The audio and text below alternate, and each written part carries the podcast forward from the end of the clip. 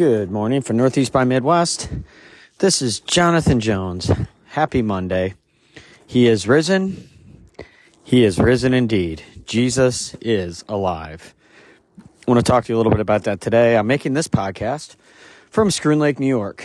And so, as usual, my podcasts are pretty organic. Don't do the whole, maybe I should. but uh, my sounds are pretty uh, organic. So anyway, you're going to hear me crunching through a little snow and things like that. I'm here at Word of Life Bible Institute, so just note when you hear those little uh, cracks beneath my feet, that's some of the snow here still on the ground. Beautiful Schroon Lake, New York. Word of Life Bible Institute um, is where I'm at as I make this podcast. So, but you know, I want to just uh, give us a few implications uh, from the resurrection of Jesus Christ and a few reminders. You know, first of all, if you're a believer in Jesus Christ, hallelujah, he is risen from the dead. He died, he was buried, and he was he has gloriously risen again. He ascended to heaven and he will return. And he appeared to over 500 people after he was alive. We know that. How? Well, because the Bible tells us that. But what are some implications of the resurrection? What are some things that, you know, that, that the resurrection implies and encourages for us? You know, uh, and there's quite a few, um, that, you know, that we could, that we could think about and probably need to think about. Um, but let me just give you a, a, few off the top of my head that kind of come to my mind. Uh, first of all, uh, number one, what is implied is Jesus is God, right? Because who do you know that's risen from the dead? Now, one of the things, if you follow one of my earlier podcasts, I talk about the resurrection connection and the fact that, you know, Jesus raising from the dead in the sense of someone raising from the dead is not a new thing, biblically speaking.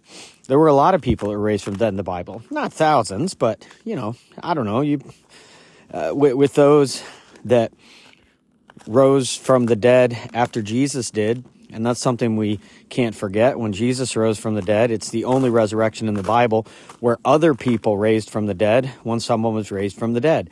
So, for instance, if we pick like Elijah in the Old Testament, he raises a boy from the dead, but that's it.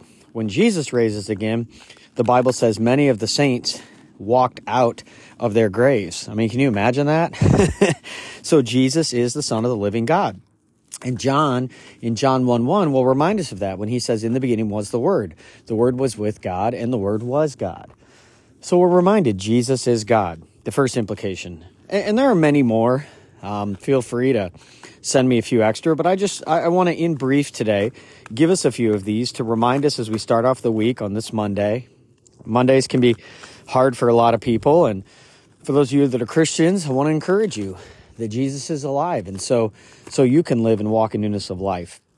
That's the second implication that we are, we are dead to sin and alive to Christ. Paul will tell us in Colossians 3 that our lives are hidden with Christ in God. And so we're dead to sin and alive into Christ. We were slaves of sin. Now we're slaves of righteousness. We're slaves of the Lord Jesus Christ. And so what a wonderful thing. We can actually say no to sin. It doesn't mean we never sin, but we can say no to sin. What a blessing that is. You know, the, a third implication is we are going to rise again. Uh, you know, just had a death within my immediate family. One of my grandmothers uh, passed away and went home to be with the Lord. And, and so the Bible says, absent with the body, present with the Lord. The reality is someday God will give her a new body and he will raise that body from the dead. And so, how do we know that? Because Jesus has risen again. So, there's a third implication for us. Uh, a fourth implication, and I think you know, not not necessarily are these in order of importance. They're all important. This one is as important as any of the others, and that is we can always trust what God says, as in His Word. Jesus told us He was going to rise again on the third day. He told His disciples many times. He said, "Look, I'm going to rise again. I'm going to be crucified. I'm going to be beaten. You know, they're they're going to take me to the cross. I'm going to die, and three days later, I'm going to rise again. He he prophesied that. He predicted it. It was predicted in the Old Testament, and so we can take God at His word. What a wonderful blessing that is. What an encouragement.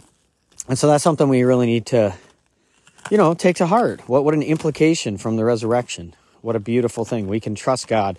We can trust His Word, His in, inerrant, His holy, precious, perfect Word, the Bible. Uh, a fifth implication is Jesus said, Go ye therefore into all the world and preach the gospel to every creature. And right before that, he said, All authority is given to me. And so the reality is, Jesus is the King of kings and Lord of lords. And in the same way he left, he will come back. And so he is the conquering king. And so, what a reminder that also is for us. And what encouragement that, that as we go and we preach this wonderful message of the gospel, that, that we declare victory, not because we're victors, because we're incredible people, the apostle John will tell us in the book of First John, we have victory over the world, and that victory is our faith. So it's not necessarily that the victory is the faith itself, but who our faith is in. That's in Jesus Christ, the conquering King. And so he has all authority. And, and so we go and, and we preach this wonderful message of salvation through Jesus Christ alone.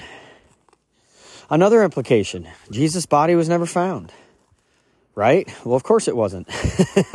because he died, he was buried, and he rose again. And then he was here for 40 days and ascended to heaven and, and sits at the right hand of the Father awaiting his return. And so what a wonderful implication that is, right? And and and how wonderful and beautiful that is. And then the final implication, at least that I'm going to give us today, I'm sure there are many more, but this one I think is one of the most curious of them, and that is that Jesus followers, Christians, those who are disciples of Jesus, they, they spring up everywhere and at every place. You know, it's amazing. I, I haven't had the opportunity to be a lot of places, but God's given me uh, providence to be able to travel to several places. And so I've been to India and Africa. I've been to England, United Arab Emirates. Um, you know, uh, I, have been to the Dominican Republic, Barbados, Canada, and, you know, around 36 to 37 of the 50 uh, states here in the U.S. And every single place I've been, I've met believers in Jesus Christ. Different walks, different colors of skin, different backgrounds, uh, different, you know, different ways in the sense of, of, of how they lived their lives, but all of them came, as John 14, 6 says, through Jesus, who is the way, the truth, and the life. No one comes to the Father but through him. And so the reality, and I think the final implication is salvation is in Jesus alone, and Jesus is building his church. He himself said, I will build my church, and the gates of hell cannot prevail against it. Gates don't move, right? They, they swing, but they don't move. And so, you know, Jesus is building his church, and the resurrection is a reminder of that. God's check cleared, right? Jesus' debt, Jesus' debt, my debt was paid by Jesus, and so was yours. He paid a debt he did not owe. I owed a debt I could not pay. I needed someone to take my sin away. And he did that and declared victory over sin, death, and hell. What an awesome, awesome thing. And he will come back one day, as Romans 16 19 says, and crush Satan fully and finally, the prince of the power of the air. And so, praise God for that. So, I encourage you today, you know, to walk in newness of life in Christ, in the resurrection. And I just ask you, if, if you don't know Jesus Christ, that you would seriously, like Lee Strobel did in the case for Christ, or many others have, look at the scriptures, look at what the Bible has to say. Study the Bible, study history. Um, it's it's literally impossible to do that and not recognize that Jesus Christ is the living Son of God who died, was buried three days. Later, he rose again three days later, lived for 40 days among us after that, preaching the gospel, appearing to many people, as 1 Corinthians 15 tells us, and then ascending to heaven, and we await his return. And so I say, as we do at our church every Easter, he is risen. He is risen indeed. My friends, have a great Monday. For Northeast by Midwest, via Schroon Lake, New York, this is Jonathan Jones. Have a great day.